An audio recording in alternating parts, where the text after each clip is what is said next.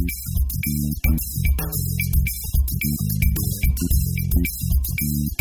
you.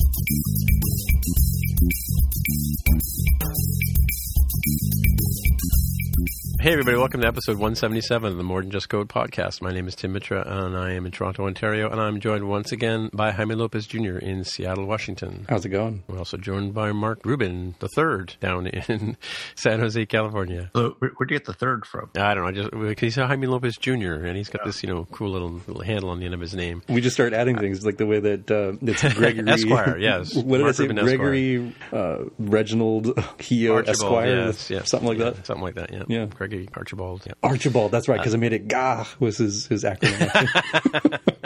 I didn't even notice that. Yeah. Okay. Cool.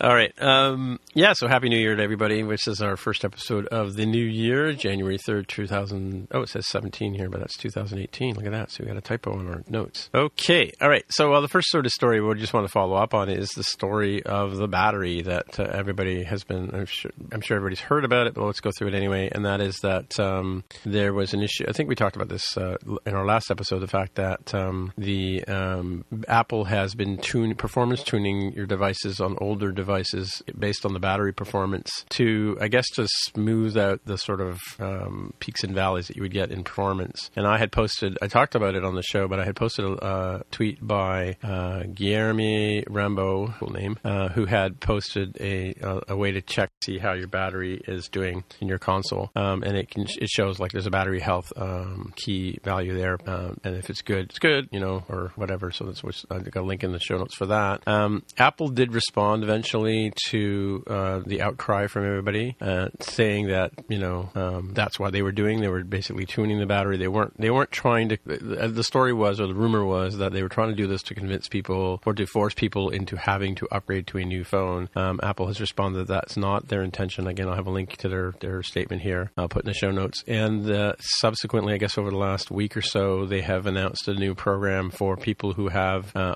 iPhones going back as far as the iPhone 6 line um, that they will gladly replace the battery for you in uh, your older phone for a mere $29 as opposed to $79, which was the normal charge, right? So, um, and, I, and I know that iFixit, all those kind of places are all lowering their prices to match this as well. So um, that's good news for people who have older phones. I, I, you know, to be honest with you, we talked about this on the show about like, you know, I wasn't surprised that, you know, an older battery with low, less juice would slow down the performance of your device. That makes sense to me. Um, you know, and other things like, like I've noticed over time that my battery is, is not lasting as long as it did, but I, I even find my iPhone 10 um, doesn't, it, it lasts through the full day. I'm probably at about 40% battery life right now looking at it, but you know, um, I have one of those induction chargers to drop it on at the end of the day. It's not a big deal. But yeah, so I could certainly use a $29 battery upgrade or even a $79 battery upgrade in my, in my iPhone 6 Plus, but not that I'm using it day to day. But what, what do you guys think of, of this whole thing? Battery gate, let's call it. Uh, I think Apple's doing doing the right thing. You know, make it a cheap update and move on. Yeah, and what do you think about the fact that they were they were performance tuning the devices? I mean, to get the best experience, or in their opinion, right? I think the fact they were doing it was probably a good thing. I think they kind of botched it from a PR point of view, but Yeah, but uh, probably from a technical point of view, they're doing the right thing. yeah. yeah. Have you guys hung on to your old, older phones, and now that you've moved on to your tens? I have an iPhone six still lying around, but I never never turn it on. Right, right. Oh, but you were on you were on a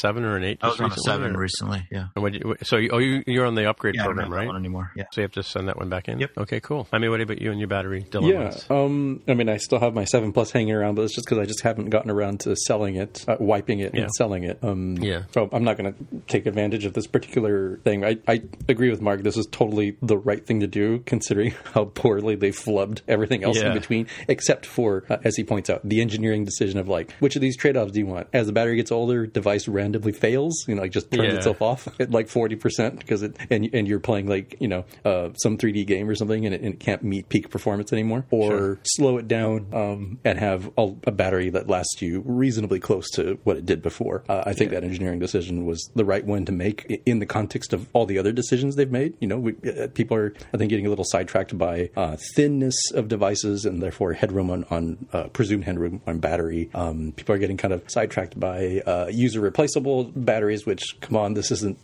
2007 anymore. It's 2018 for heaven's sake. Like, um, yeah, nobody replaces the battery anymore. Yeah, yeah. I mean, when we say that, we say that in a very broad brush of like that's not what people really want and care for, right? You would rather have things like um, easy wireless charging and yep. and all sorts of other things that, that get around that very very niche act of like, oh my gosh, I'm going to go to like the Grand Canyon, like in the canyon itself, nowhere near a tower for like a week, sort of thing. Sure. Um, and people people turn off their radios, they turn off their Bluetooth, they turn off their Wi-Fi to try and save battery. And I mean, you know, and they may have been doing that on, on an older device because they probably find they weren't getting through the whole day, right, without being able to charge it, right? So, I mean, I did find that too. Like when when you know last year or so, you know, I would if I was going on a business trip or whatever, if I was going to a conference all day, I would make sure I packed one of those power packs to get me through the day, or, or you know, find a wall charger somewhere, right? So, and that's just the nature of cell phones these days, I think, right? Yeah, and you know, whatever the history is, it's very much a positive that uh, for the low low price of twenty nine dollars, you can yeah. get your um, device uh, with a at, at, the very least like a better battery life than what it currently has because you have a phone yeah. that is that is older and its battery is not performing as it once was. Um, and for many folks, it's not really feasible to upgrade to the latest and greatest. Like I'm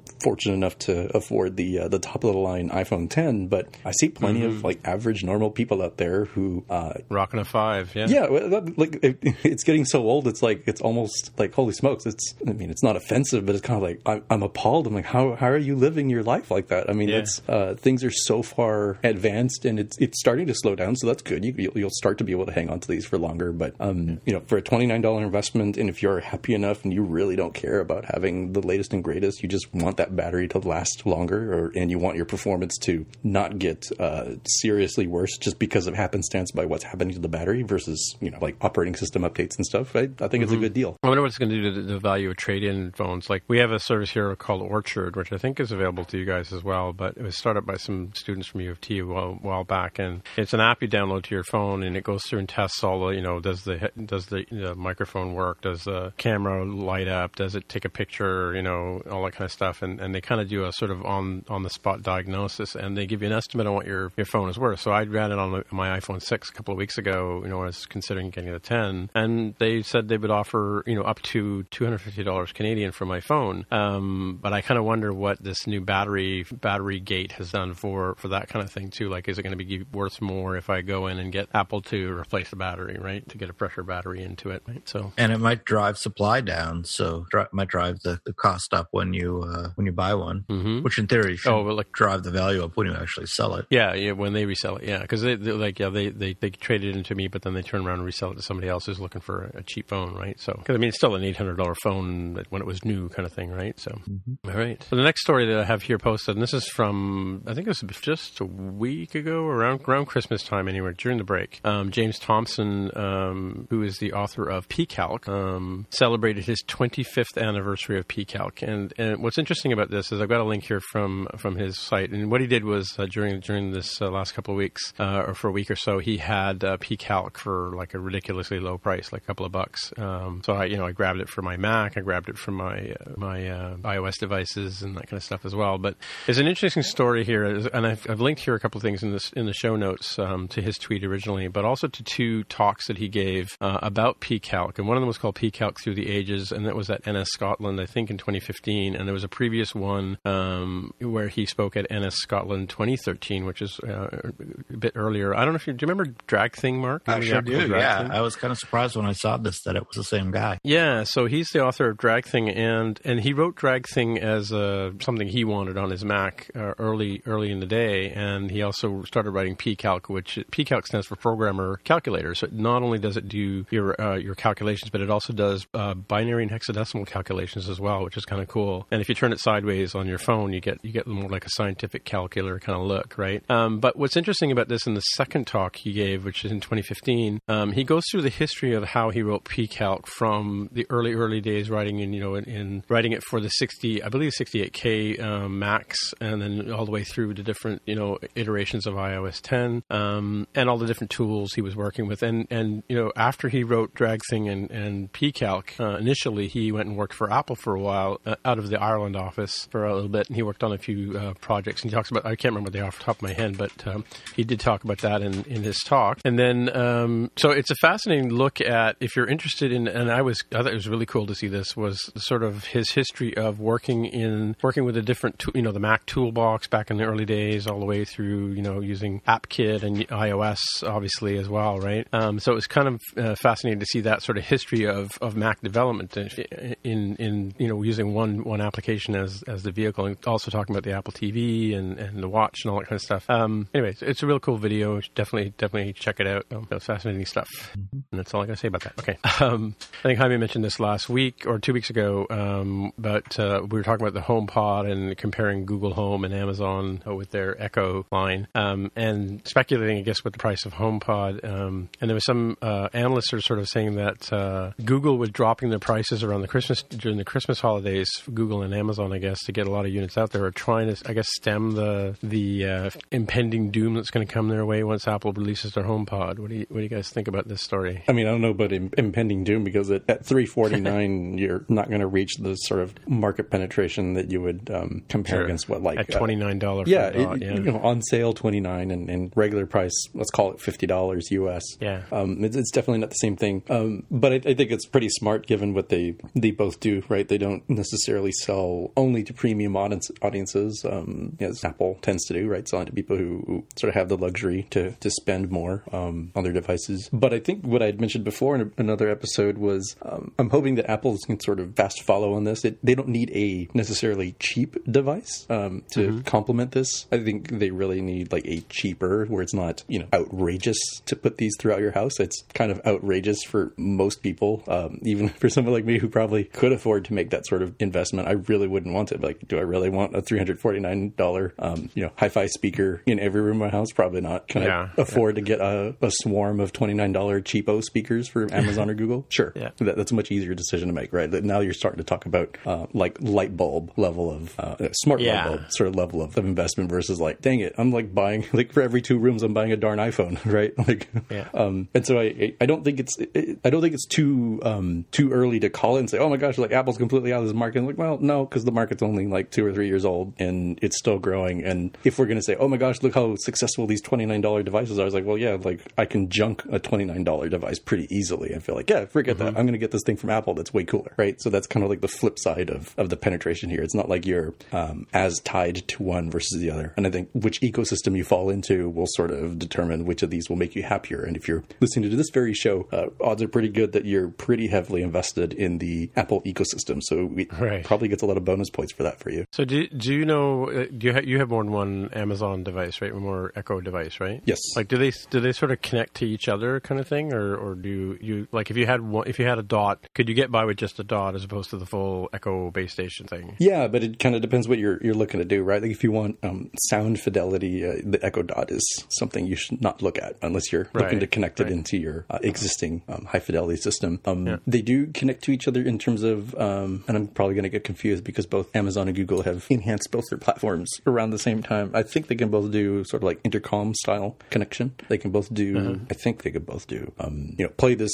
song through every room of my house sort of things. Like if you're yeah, Sunday doing yeah. chores and you're going back and forth with laundry and everything. Um, mm-hmm. And they are smart enough to realize when you say, hey, can go do something, um, yeah. they'll both wake up, you know, or multiple of them, depending how close you are to, to oh, them, will wake up, but only one of them will register and, and actually try to take care of your particular command. Cool. Yeah, I, we got a we got a Google Home for Christmas. Santa dropped one off for us, and um, so we're we it's re- immediately replaced our our kitchen radio, which has been dying for a long time. Um, you know, I kind of thought Carol would use it more for searches and stuff like that, but we're we're using just stream uh, radio right now. Um, but yeah, it's it's funny. It doesn't answer to Hey Siri though. I'm really I'm not really sure why, but you know. And then I asked it the other day if we can change its name because Carol wanted to see if we could call it something other than Google, and uh, it said uh, they would it would talk to the team about doing that. So I guess you can't change the name yet, just yet. That's but, uh, right. The Google Home does not support. See, this is where it gets confusing having multiple mm-hmm. because um, the Amazon Echo will support um, Alexa, James, Echo, and Amazon, and I think Computer as well. Which oh, really? I would not recommend if you're a Star Trek fan and you watch those shows um, uh, very often.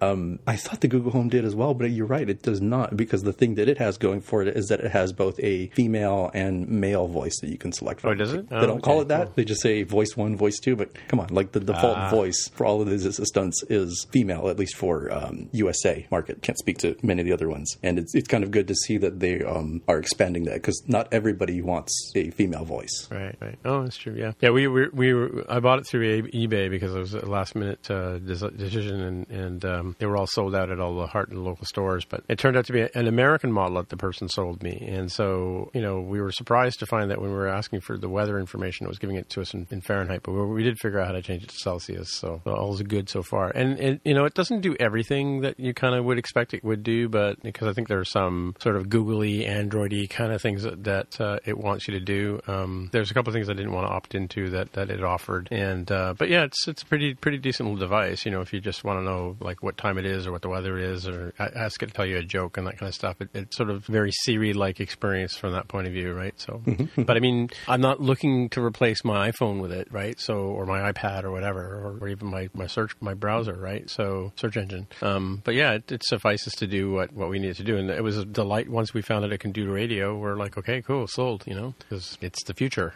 but uh, coming back to the article here, I'm just reading that uh, it said that uh, um, Amazon was selling the Echo Dot for less money than the parts list would cost, right? So, um, so they were losing a little bit of money on the on the Christmas sale. I guess to just get some penetration. That's what was my point about the initial argument or initial article post here. Well, the article also makes the point that both Amazon and Google are using these as loss leaders to get people yeah. onto their service. So Google, yeah. you know, is going to try to show you ads in some way or sell you ads, and Amazon is going to try to get you to buy products. So, mm-hmm.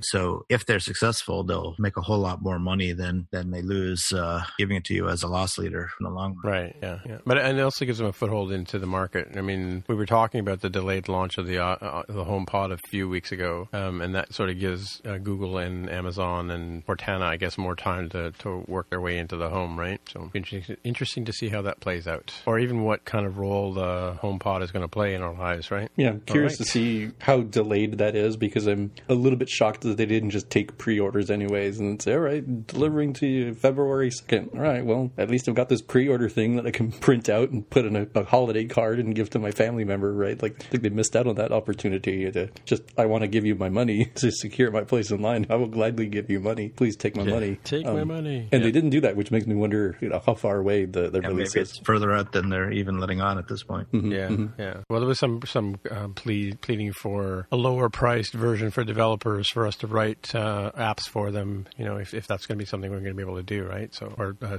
scripts or what we call the sketches or whatever you do for the Echo um, skills. Skills. Yeah, yeah. Yeah. So we'll we'll see if they end up turning out to be like the what people believe to be the original Apple TV developer kits that were supposedly, you know, according to rumor and a lot of logical mm-hmm. sense, supposed to come out at uh, WWDC and be part of like the giveaway in 2015. Uh, I was there. They did not give them away, and I foolishly yeah. didn't get the development kit, not realizing that it was only going to be like a dollar instead of full retail price. So. Oh wow, that's why you don't have an Apple TV. I mean, for a dollar, I would.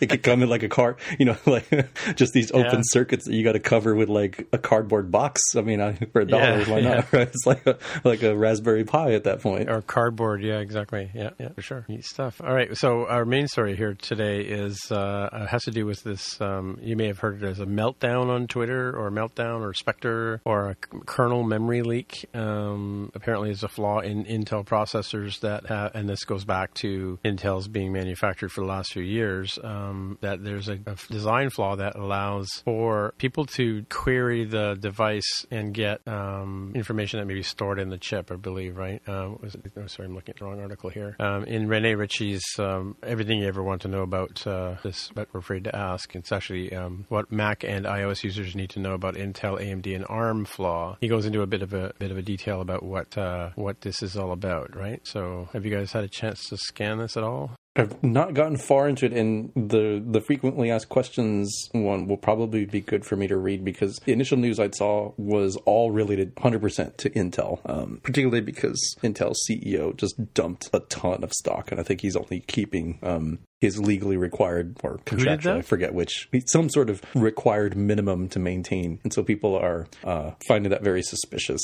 Um, so who dumped their stock? The CEO of Intel. But I will oh, caveat no that way. by saying, like, I'm not claiming um, any sort of uh, wrongdoing here because um, huh. that would be seriously foolish because the SEC will will find violators, especially violations like that. And for that sort of level, you're generally going to have a um, like a scheduled in the year of like, all right, these are the days I'm going to buy and sell stock, uh, stock, or like these are the the periods that I will buy and sell stock to Yeah, avoid yeah. claims of insider trading. It's not claiming that, but I think that's what caused this to blow up so much on the internet, uh, uh, focusing on uh, Intel. So, so even I was completely confused, and I assumed that it was an Intel only. So what I read is uh, in a different sort of highlight article, not not this more in depth one, was that Yeah. there was some sort of design flaw where an attack can be made um, that allows attackers to get access to the kernel level memory, which is a big no no because you can get access to all sorts of uh, interesting keys, um, and that it was apparently so fundamental to the way that uh, Intel's, at the very least, again, that's what I was reading at the time, um, architecture for the CPU that it, it could not be patched around at the at like the, the hardware level. They couldn't like Yeah. you know Yeah, flash everybody's hardware. patches Very great. sure. It was like no no no we're going to have to patch around this somehow, and I, I'm less familiar as to how this is possible. Patch around this at the operating system layer, which means Windows, Linux, Mac would all suffer some sort of performance penalty because they're doing some sort of technique in software that would ordinarily be relegated to the hardware that's you know fine tuned to handle that sort of processing. Yeah, and that and that fix has a cost to in terms of performance in,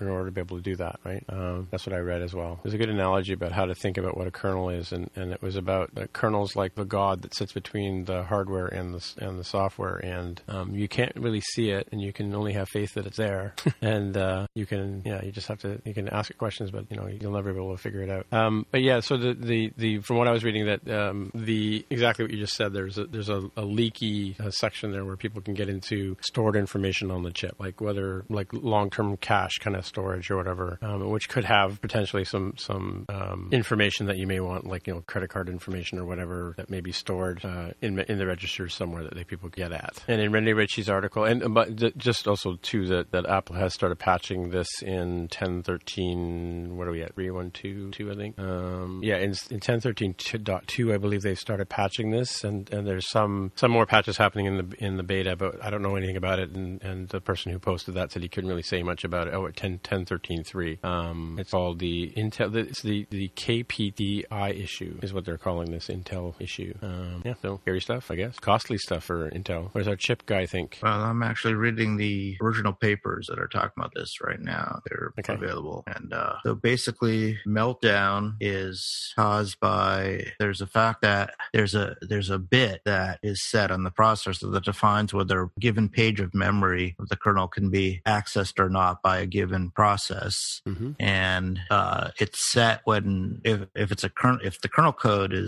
is running it sets the bit and it's cleared when you're if it's a user process uh, but when you have sort of asynchronous out of order execution i guess multi-threaded stuff essentially Mhm. uh, then there's a way to access the information on that page uh, because in a user process because the bit hasn't been cleared in time Right. because there's two things kind of running at the same time. That's that's what I got from just a quick scan of paper. But I just posted the paper in the in the uh, in the notes here, so Okay. you can take a look at it yourself. Sure. That's meltdown. What is Spectre? Not cool.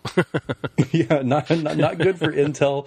Uh, certainly not good for Intel stock owners. Um, AMD stock owners apparently may not like bandits because their stock shot up. Um, this article, the FAQ that you put here in the show notes for those of you driving home, um, Yeah.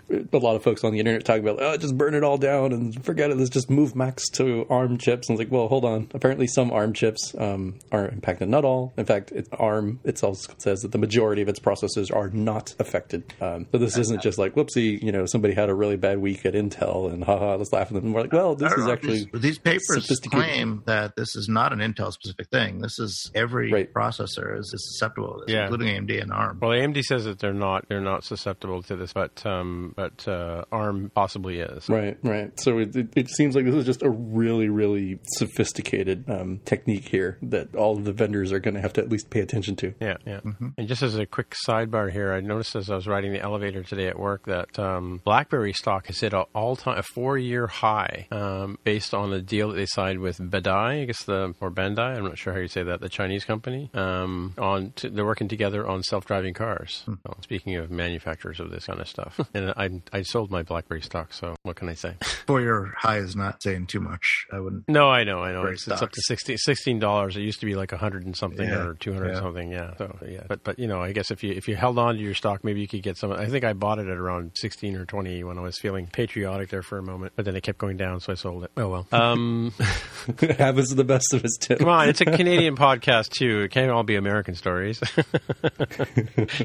Anywho, oh, well, speaking of Canadians that are doing good, uh, our pals over at Buddy Build has had a big announcement today. So, Jaime, why don't you lead us into that? Yeah, apparently Buddy Build has uh, been acquired by Apple. Um, those who don't know, they're the uh, how do you describe the continuous integration and deployment service that uh, was cro- cross-platform, at least you know to um, not only iOS but Android. Yeah, headquartered in Vancouver, British Columbia. That would be in Canada for those of you fans of the show, sponsors of the show. We, thanks for their host, their support over the years. Yeah, yeah, yeah. Just really, really cool people. Um, mm-hmm. uh, the service here will remain available to existing um, paying customers. If I'm not right. mistaken, they're no yep. longer, unfortunately, no longer accepting new customers and right. existing free starter plans, which I believe covers uh, both platforms, as well as the fact that all Android app development will be discontinued on March 1st. We are recording right. this on January 3rd, so you have a little bit less than two months by the time you hear about this, if you haven't already, to start finding other plans, which is yeah. uh, unfortunate for, for folks who get caught up in that. Um, you would like to see it be, you know, closer to six months to a year, um, if possible. But uh, I'm not going to blame too much on there. I think the TestFlight, uh, the Burstly TestFlight acquisition went kind of roughly the same way from what I remember. So I think this is just Apple likes to sort of cut ties really quick and say, nope, don't worry about that. We acquired you people for a reason, and we're going to have you yeah. join the Xcode engineering team in this case, and we want you to just get on stuff right away. We want to have some stuff to show off at WWDC if possible. Yeah. Well, I mean, I can tell you that like having, you know, I mean, first of all, Buddy Build, you know, we I think we were sort of um, started following them when they were first starting up um, back in last time we had an NS North here. I think um, were you here for that, Jaime? I can't remember. You were, I'm not right? sure if I was there for that particular year, depending on when it started. Yeah, uh,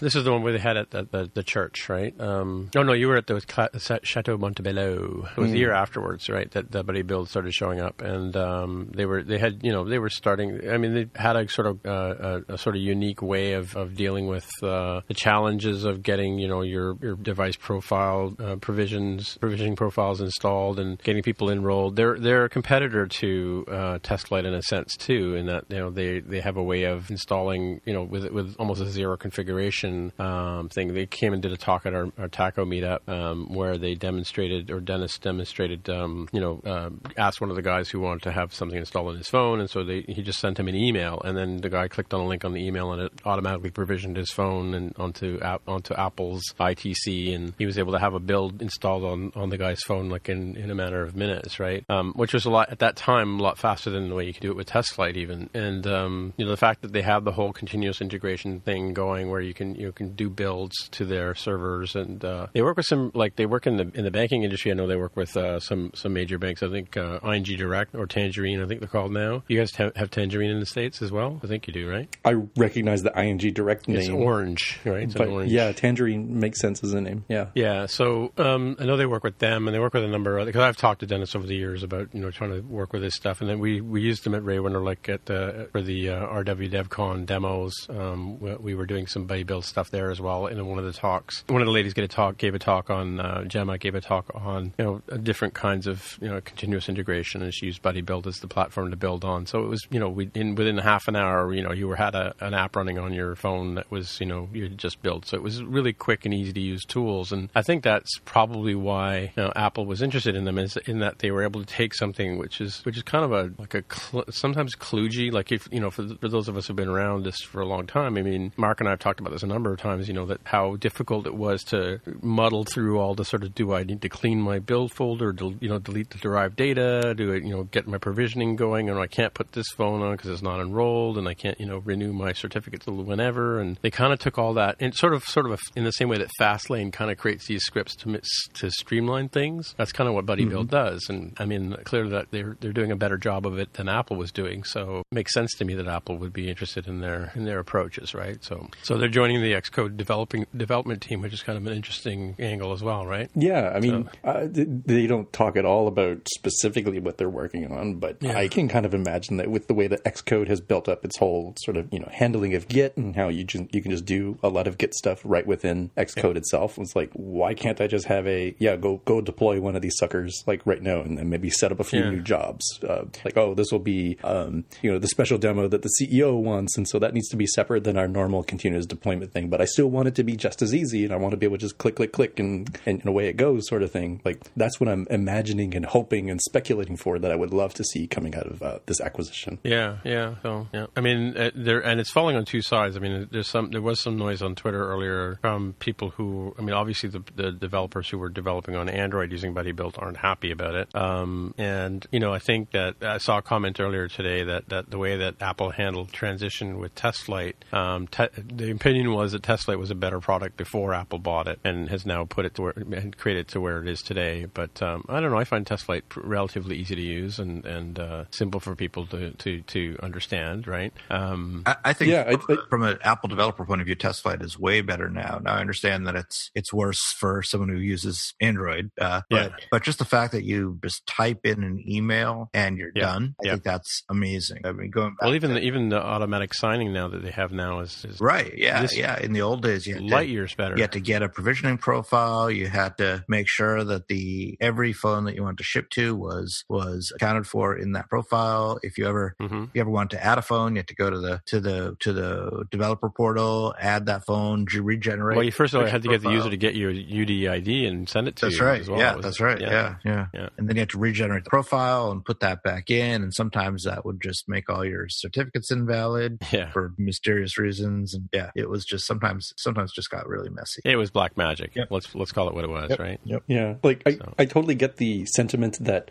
boy oh boy did Apple not do a great job transitioning people from Burstly TestFlight to mm-hmm. Apple TestFlight, and the yeah. the migration was made even worse by the Apple TestFlight coming out and being largely inferior to what Burstly's TestFlight had um, at that time. Uh, subsequent to that, and in subsequent years, and certainly now, sitting here in 2018, um, across the board, Apple TestFlight is leaps and bounds better than Burstly's mm-hmm. TestFlight ever was, with the exception, the one exception that I know, um, given the way that Apple runs things, is just not reasonable to expect. In that you still you got to go through beta app review, right? Like at the very least, it's yeah. as you know unpainful as a app store review process can be. Um, but it's still not like, hey, g- give me your UUID and l- let me just or UDID and let me just randomly give you crap. Haha, nobody can can yeah. tell me who I can and can't send this bill to. Granted, it, it doesn't have that, but that's not something Apple's going to do. But everything else, it's so seamless and like you can uh, easily redeem stuff, and it doesn't matter, you know, which Apple ID or which email you signed up with. It'll just you know not matter. You, you have like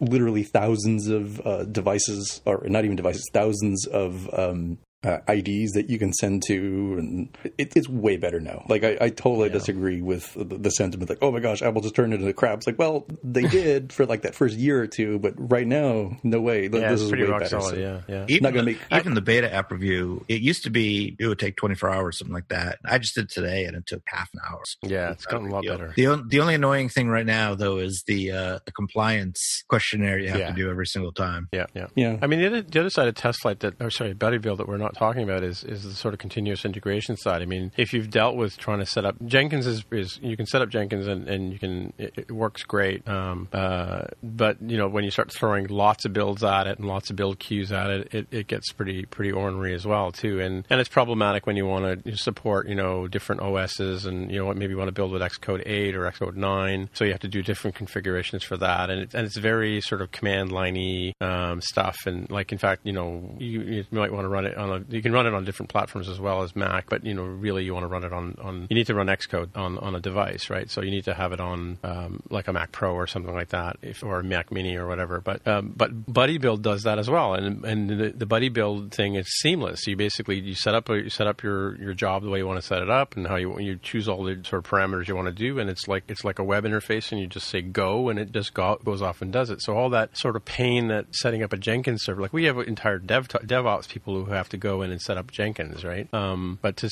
to streamline that whole process too, that's another side of of, uh, of the Buddy Build. Right. Um, well, and Apple does have sauce, their right? Xcode based CI system with the bots and all that. But honestly, I don't know a single person who uses it. No, exactly. Yeah, even even now that they've rolled it into into Xcode itself, you right. Just, run on a separate right. X server. And, right? and, this is it's kind of a fundamental piece of modern software development. So yeah. for Apple not to have a solution is, is pretty uh, well. I mean, they, okay, they do have a solution, but people don't use it. So so that's a yeah. pretty conspicuous hole in the in the development sure. flow. And then the other side, the other the, the last part or the third part that that BuddyBuild brings to the table is the whole analytics side, where um, I don't know if you guys have seen this, but if you you can run uh, a feature in BuddyBuild where uh, if somebody has a crash, it can actually record 60 seconds of video to show you what the user was doing just before that crash occurred, right? Um, and then you know the, it's optional as to whether they want the user wants to send you that information, but you get more information about what happened during the crash than you would normally. Like normally, you have to wait for the go, you know, get the dSYMs and, and get the logs from uh, from Apple, and you may not you get a sampling of them, you don't get them all, kind of thing, right? Where uh, with BuddyBuild, it's much the analytics side is handled much better in terms of you know how what devices are running it, you know what what OSs they're running, what issues they're having, what happened during that crash. That's another thing that BuddyBuild brings to the table, and that may be something that Apple's looking to integrate as well, right? So I mean, the more magical Apple can make the whole experience, the better it's going to be for for any developer, not just for seasoned developers, right? Yeah, I think I think this is one of those acquisitions that will get sort of overlooked a little bit because it's not as as sexy as like yeah. buying PrimeSense. Like, oh, cars. what does this mean? Yeah. That's like a mini Kinect thing. They'll put it, you know, it, it, turns into Face ID and it, it sells really well in, in marketing materials. But this is something that I think will make you know average developers, at least in the Apple ecosystem, like it'll make our lives a whole lot better. Mm-hmm. It'll make mm-hmm. it that much closer to as soon as I've you know saved a line of code or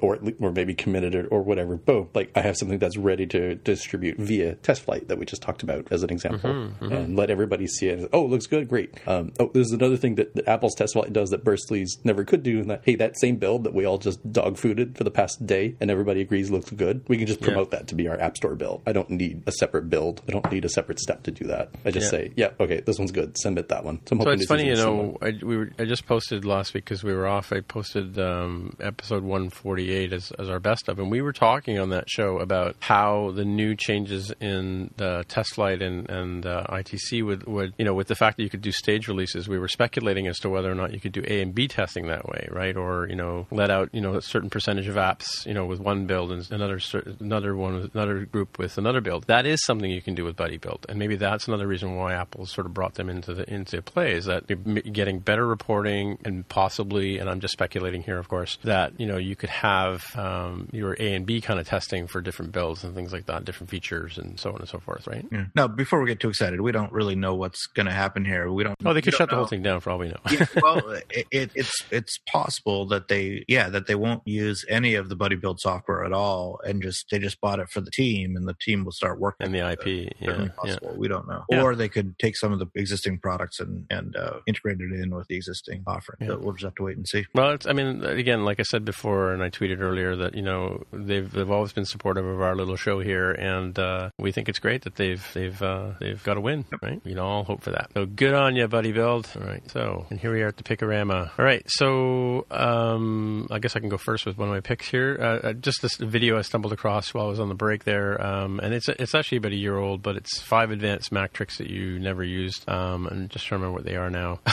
but I and I knew about a couple of them. One of them is one of them is uh, you know you, you can uh, you can set um, in the ter- in the terminal you can set how often Apple look you look to Apple for um, uh, updates that are available. The default is is I think it's seven days. Um, you can set it to once a year. You can set it to once a month. You can set it to every day if you're if you're concerned about the kind of uh, problems we've been having over uh, lately. Maybe you want to have it check every couple of days or so instead of waiting for uh, updates or having to go check them manually yourself. Um, that was one. Another one was about um, doing screenshots, and I, I, you know I've complained a lot about my uh, disk space on my my little tiny 512 uh, um, uh, gigabyte SSD drive on my MacBook Air. Um, one of the things about it, they they said a way of saving space is whenever you do a screenshot, it normally it, by default it saves as a PNG, but you can convert that over to uh, save in, in JPEG, which is you know and can be similar quality. Um, JPEG is a, is a lossy compression, so you do lose some fidelity in the image. But if you choose it like a high level compression or high level quality um,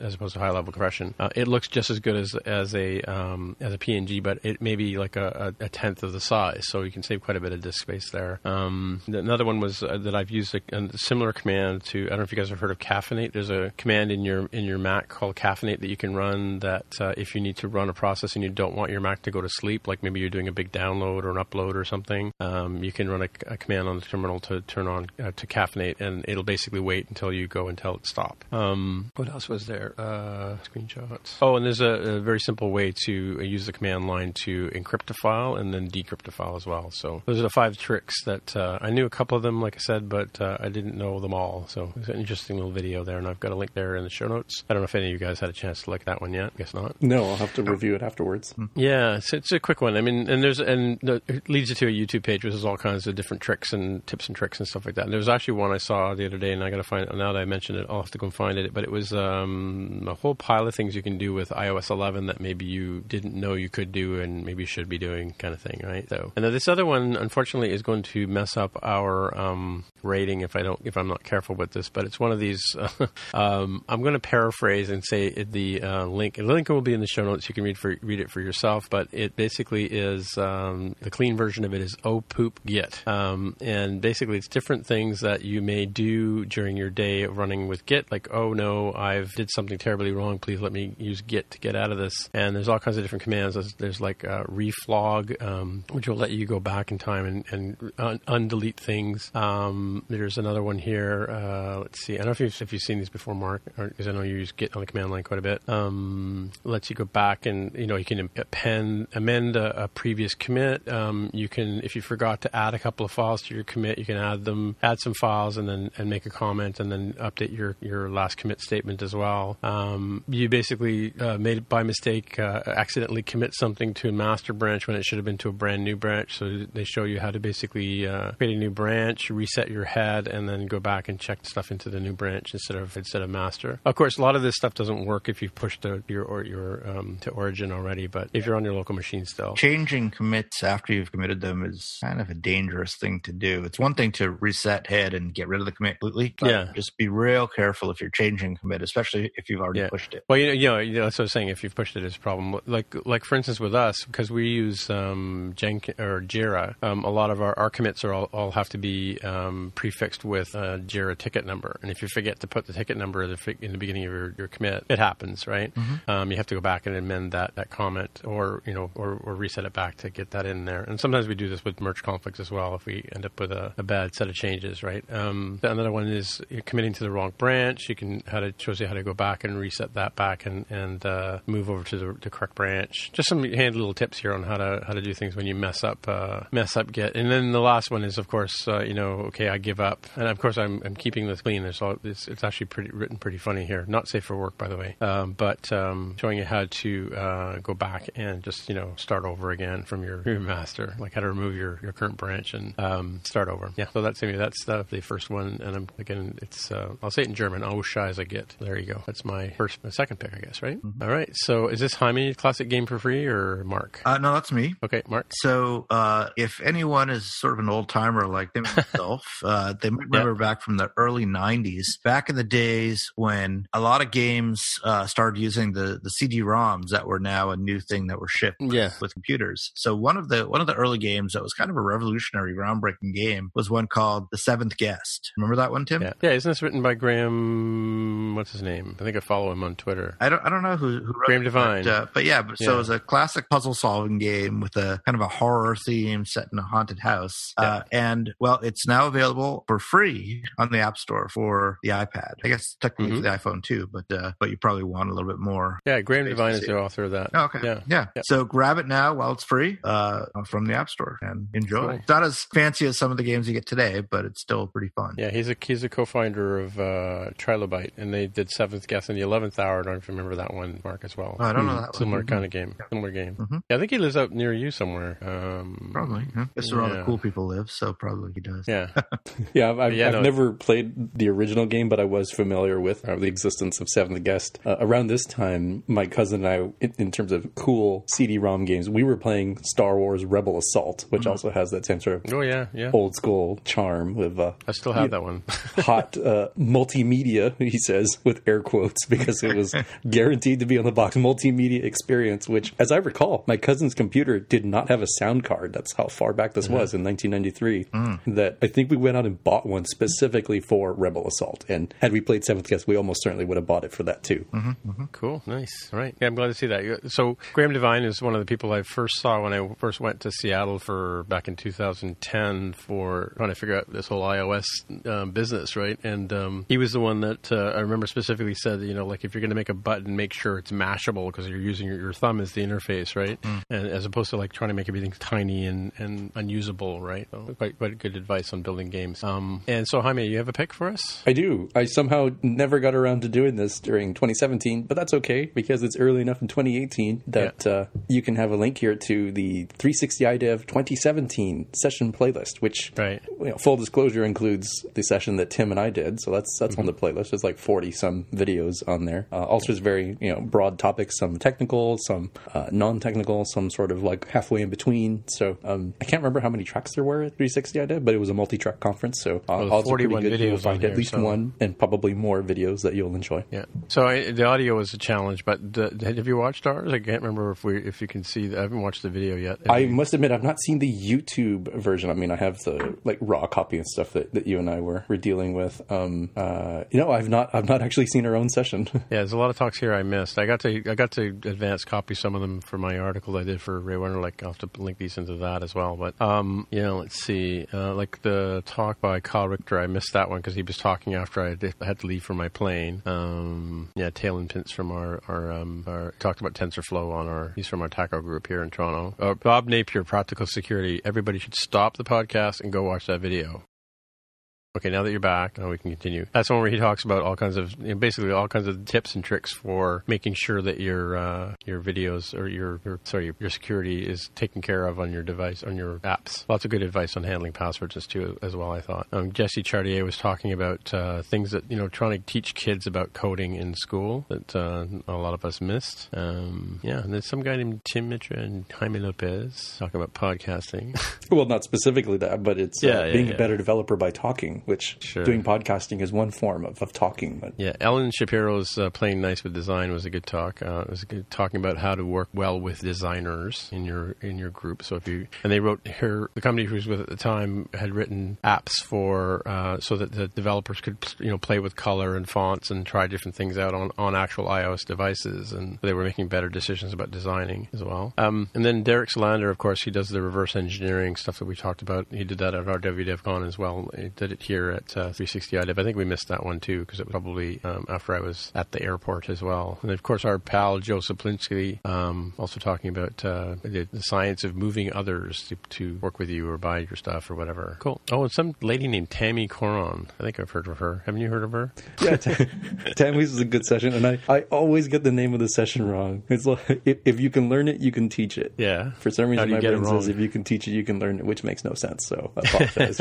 for misusing that in the no, in order to teach it, you need to learn it. That's the thing, right? That's how. That's the, the secret to, to, to teaching somebody is you want to learn how to do something. That's how you, so you'll learn it and then you teach it right away. Uh, yeah, cool. And how to become being a cupcake in a donut world. I don't know what that one's about. Yeah, lots of good talks. I remember it was a good conference. It's my second favorite conference after WWDC for sure. I will be there again this year. I'm an, I'm announcing it here. You've heard it here first. Okay, so I guess that's it for the picks, right? Mm-hmm. Yep. All right. So hey, Jaime, if people want to find you on the interwebs, wherever they look? I'm on Twitter as at Dev with a hair. All right, and uh, Mark, if people want to find you on the interwebs? Mark R at smapsoft.com. All right. And as I said at the top of the show, my name is Tim Mitra, T I M M I T R A on the Twitch machine, and that's the best way to get a hold of me, you know. So, you know, last week when, when you weren't you weren't on uh, Spotcast, Jaime, and mm-hmm. I threw to Jonathan for, um, you know, where, where can find him, I expected him to say Dev with the hair.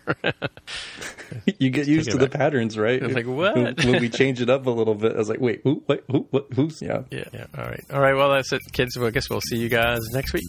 Bye. Bye. Goodbye. If you want to find out more about the podcast or see the episode show notes, visit the More Than Just Code website at mtjc.fm. You can get in touch with us on the website or follow us on Twitter at mtjc underscore podcast. If you have feedback or questions, send us a tweet with the hashtag AskMTJC. If you like the show, please consider recommending us to a friend, writing a review on iTunes, or pledging any amount at patreon.com slash mtjc. You can find details on how to help us out on our website at mtjc.fm slash sponsor us. Thanks for listening, and we'll see you next time.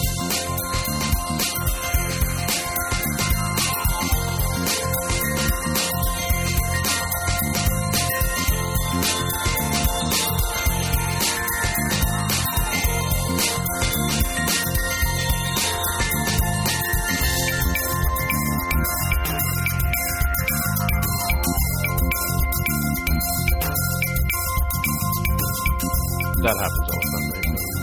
That one's a little too soon to tell, but I will state that I did not see any anecdotally out in the wild, which little surprising. Would be a very noticeable device. Which iPhone 10s? Yeah, I mean, like outside of you know coworkers and, and people that I would expect to, to have them. Um, I thought for sure, just like the way I saw um, pluses when those started going out in the world, that I would I would see some just kind of casually going around town and everything. That's true. I mean, in, in the circle of people that I deal with, there's a lot of tens, right? But um, Yeah, me too. yeah, outside of the office, no, not so much. What about you, Mark? I don't really look at people's phones outside the office, but, but a, lot, a lot of people in the office have it, even non Do they? Yeah, tech types.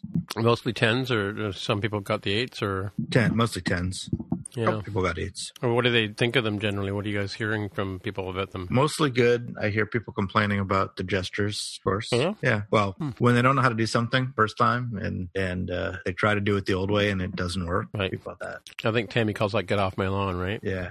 Yeah, but I think her perspective was actually quite excellent because uh, I think I agree with her assessment that if you're coming into it fresh and new, it's obviously a winner from the, the gesture standpoint, with the exception of the fact that it's still a little weird trying to pull up the control center versus notifications, um, like Yeah. like single handed mode because you can very easily let your thumb sort of get lazy and drift into control center. Um, Yeah. but other than that quibble, um, I think it's quite right that like if you already know how to use the gestures, it will take some time. And it, I don't know how long have I had the device? A couple months now. Um, I've gotten completely used to it, and, and somehow I still survive uh, using my uh, iPad Pro, which is now starting to annoy me that the iPad Pro doesn't work the way that my 10 works. Yeah, I'm So the same it's way. My completely older flipped. my older devices are, are frustratingly primitive now. After, after Yeah, yeah, yeah. So here's interesting. I'm just as we're talking here, I'm just trying this with reachability. I wonder if reachability affects the pull down, right? Um, and strangely enough, the the pull down for oh, that's interesting. The the pull down for notifications on when I when I when if I you know start reachability, so the screen is half the size, and I pull down from the where the icon for the battery would be, and I pull down, I get the I get the control panel come up, but if uh, but not notifications, right? So if I pull down and I and I pull over the time, don't get the notifications coming down. I have to pull from the actual ear. That's weird. Hmm, it's interesting. Yeah, so kind of a weird, uh, weird paradigm there. Yeah, I mean, generally, you know, it's it's funny. Like as a day to day phone, it doesn't blow me away. Like you know, but then when I, you're right, when I pick up the old phone and I realize, okay, it doesn't do all the gesturing things. Uh, one thing that's weird is if if the phone is locked and and I, you know I look at the screen and it unlocks, I kind of hope it would go to the dashboard, right? But it doesn't. It just sits there until you swipe up from the bottom. That's kind of an odd thing, odd behavior based on the fact that it's unlocked, right? But I guess it also it unlocks. So you, I like the fact that it obs- obfuscates the uh, messages until and stuff until the phone unlocks, so other people can't look at your your home screen and see what your notifications are. I like that that aspect of it. Did you say this this game by Graham Devine is available on on the App Store. by iOS or or Yeah. like does it run on the phone? Yeah, I installed it on my iPad. Oh yeah, but I mean, does it run on on? Uh, I'll find out. I have it on my phone here too. It showed up on my springboard of my phone, but I tried it yet. yeah. Yep, that gets running. Yep. Guess video, web videos, all kinds of stuff. I don't know if that's original music. I don't remember. Yeah. Yeah, I didn't see. I wonder if he tweeted about that today. His uh, his um, Twitter handle is Zaphod, I think. Yeah, Zaphod G L D, and uh, oh, he's in Texas, Rockwall, Texas. So when did you find this? What? Uh, the seventh guest Today. Oh, cool. Hasn't it just launched today, or? Uh, it might have just gone free today. Oh, okay, okay. Does it have in-app purchases or chance? I haven't seen any yet. Waiting for the download here. Yeah, my grandson Foster likes these kind of mystery games too. Did you guys play Myst back in the days? Oh yeah, Myst Yeah, and all yeah. the Riven? different versions of it. I never yeah. played Riven. Never played Riven. Yeah, I have them all. I haven't. I didn't finish the but last bunch. Yeah, I don't remember if I did. Yeah, because Myst was on was on the iOS device for a while too. I don't know if it still is. You can get Myst for uh, iPhone when it Oh, first came out. Okay. Yeah, but I, like I said, I don't know if it's still around. I haven't seen. It It was big. It was like back in the day. It was like a you know uh, I don't know one, one two or three meg file. It was it was big. Hmm. It wasn't your, your tiny file. Mm-hmm. See if it's on here anymore. Myst. Yeah, it's still on the uh, on the. Uh, it's it's available for Get on the App Store. Oh, it's called Myst Free. They must have had a Myst paid version, I guess. Hmm. Yeah, real Myst was ten bucks. There's one I had this at one point. The Room. That's the one that Foster likes to play. I don't know if you've seen that one. Same sort of idea. It's like all puzzles and stuff like that. Hmm. It's interesting. There's real Myst. There's Myst. There's Mystery. You see Myst because Yeah. yeah, because it was it was by Cyan Software, right? Was the name of the company that, that yeah, So Cyan World. Myst for four ninety nine and real Myst for six ninety nine. I don't see Myst anymore. I think I used to have. I think I had it on my phone, which is why I'm surprised I'm finding it on the store here like this. So how do you find purchases now that you're you have this new store where nothing works? So okay. So go to Updates? uh, I guess you can go to any of the tabs. You see your little user profile in the upper right oh, at the corner. top. Oh yeah, it's hidden there. Tap on that, and then oh, you can get to the purchase list. Right, and Carol's purchases. Okay. I don't see its profile. It's a little. It's an icon. It's like Like an avatar. Do you- I I have my face as an avatar in the upper right hand corner. Yeah, I don't- mine too. No, I don't know what you have if you don't know. set one. Not on this phone. That's what I want to find. Not on this phone. Hmm, I don't see it at all. Oh, I see. It does. It's it's not on the search screen, which is where it was, but everywhere else it is. Okay. Oh, my apologies. It's like on Yep. four out of the five, not search. You're right. Mm-hmm. Wait, Amplitude's not on this phone? What the hell? But I own this. I'm supposed to play my guitar if I don't have Amplitude on here. Commute? I don't know what that is. Amazing how many apps we've installed on our phones over the years, eh? Yeah. hmm How many do you actually use? What's it I mean? Like, uh, I don't even know what half of these are. I think they must have changed their names or whatever over the year, years. And it, it actually looks like they're in order of when you install. That's kind of cool. Reverse order. Are they? Yeah. Thank. Hmm. Yeah. Yeah. Guess I go to the very cool. bottom. That's why I'll never find it. So the very bottom for me was Flashlight, first app I bought. Remember Jared?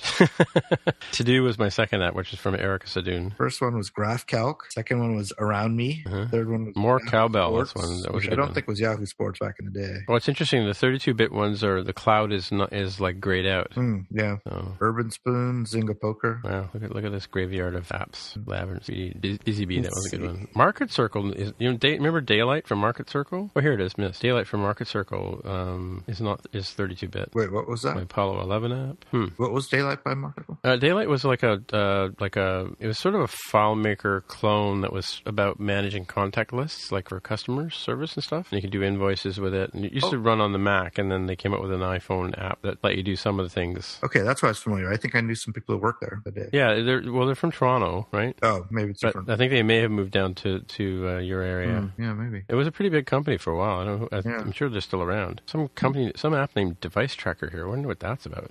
Yeah, I keep hearing about obviously have that. the test flight pose sampler. I remember that guy from. I met him at the conference in Seattle. John show. I've heard of that one. Cave bowling. That was a classic.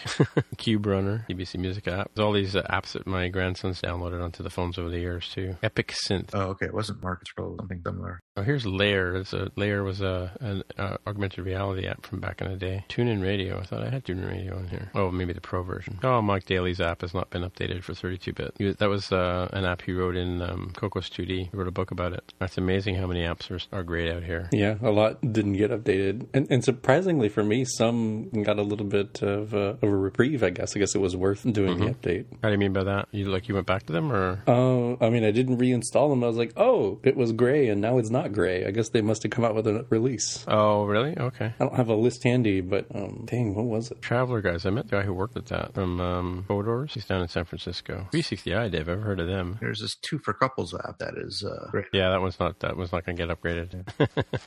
Is that in your in your your grayed out pile? Yeah. yeah. I still have it installed on my Mac or my phone. It won't run, but it's still there. Free app a day. Hmm? Free app a day is great out. That was that was a big thing back in the day. Mm-hmm. Okay, I'm back at the top. Pebble, Stripe. What's Stripe about? Is that the one where you guys can send each other money? Yeah, it's like PayPal. Wait, do they have a consumer app with Stripe? I mostly think of it as like a developer tool thing. I never really think of it as like a like a one to one PayPal competitor. That I don't know. Tell Letterboxy this seventh guest. Wow. Designed for a square screen. for free? Yeah, I'm sure this is the original music. Choose a game option. Yeah, maybe later. East How Squad. do we get out of this? Geese Squad. Yeah. That's been updated. Yep. Hmm, from TJ. Is that your uh, your license plate or one Greg found? I don't know how it ended up back here. Early December on your road trip. Oh yeah, I didn't get very many pictures from that road trip though. that was my Hmm. job. No. Taking pictures. Oh, yeah. that, that wasn't my job. You were driving? Yeah. Driving, driving. All right. Well, I guess we'll call it a day, shall we? All right, a day. Okay. There's a bit of a chuckle there from Jaime. All right. Well, I'll talk to you guys later. Okay. Talk to you later. Bye. Bye.